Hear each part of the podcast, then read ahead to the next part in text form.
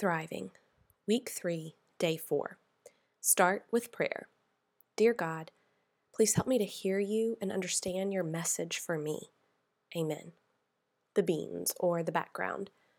When Jesus was at the end of his time on earth, he came to Jerusalem to celebrate the Passover festival as was customary for all Jews at this time. Upon arriving, Jesus sees that the temple courts are set up like a market, and God's people were having to spend what little money they had in order to buy things to sacrifice. So, yes, essentially, people were having to pay to worship God.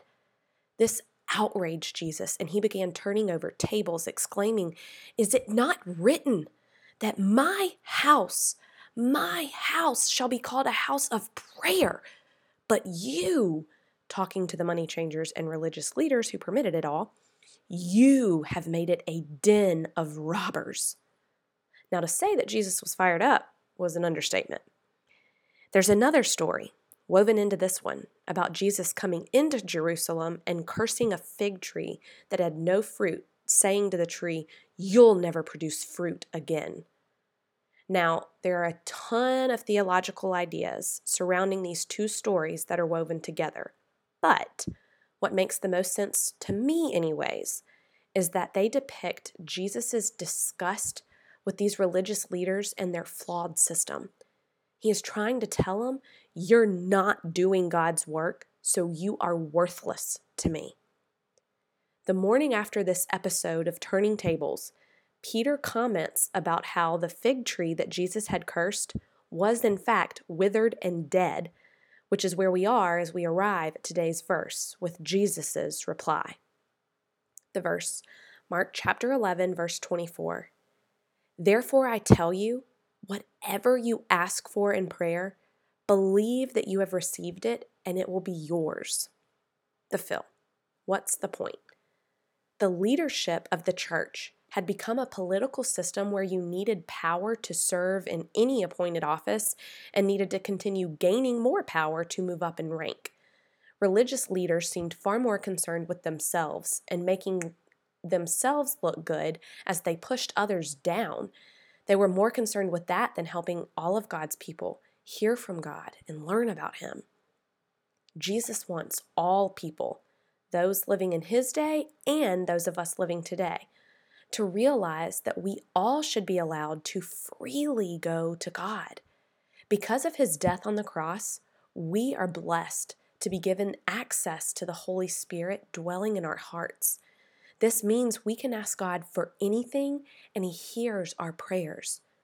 Now, notice it didn't say you'll be given a yes to all prayers. Alone, this verse makes it sound like if you pray for a brand new BMW convertible to show up in your driveway, well, you should wake up in the morning expecting a pretty snazzy ride. Not quite.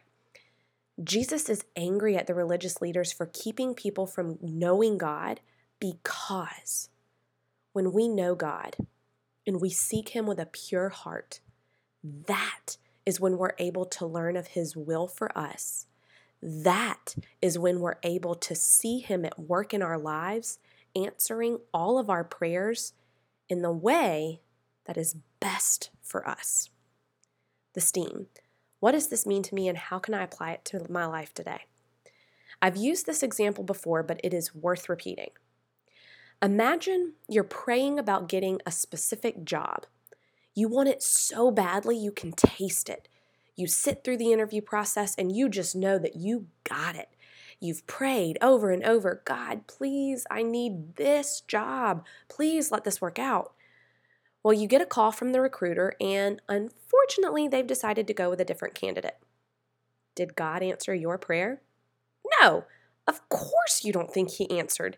In fact, most of us, myself included, would be livid and angry at God for ignoring us. The thing is, though, what you can't possibly see is the fact that God is actually orchestrating all of our lives at the same time. You see, the candidate who got the job over you, they too had been praying to God to get this exact job, this perfect, just gotta have it job. And the thing is, they needed it more than you. They actually needed the benefits of this job for a child going through expensive medical treatments. So, if you just hang in there and remain faithful, God will lead you to your yes.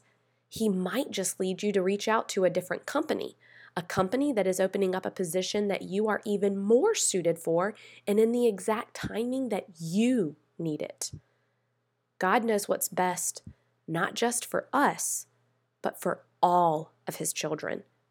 When Jesus said to have faith and you'll receive, he meant exactly that.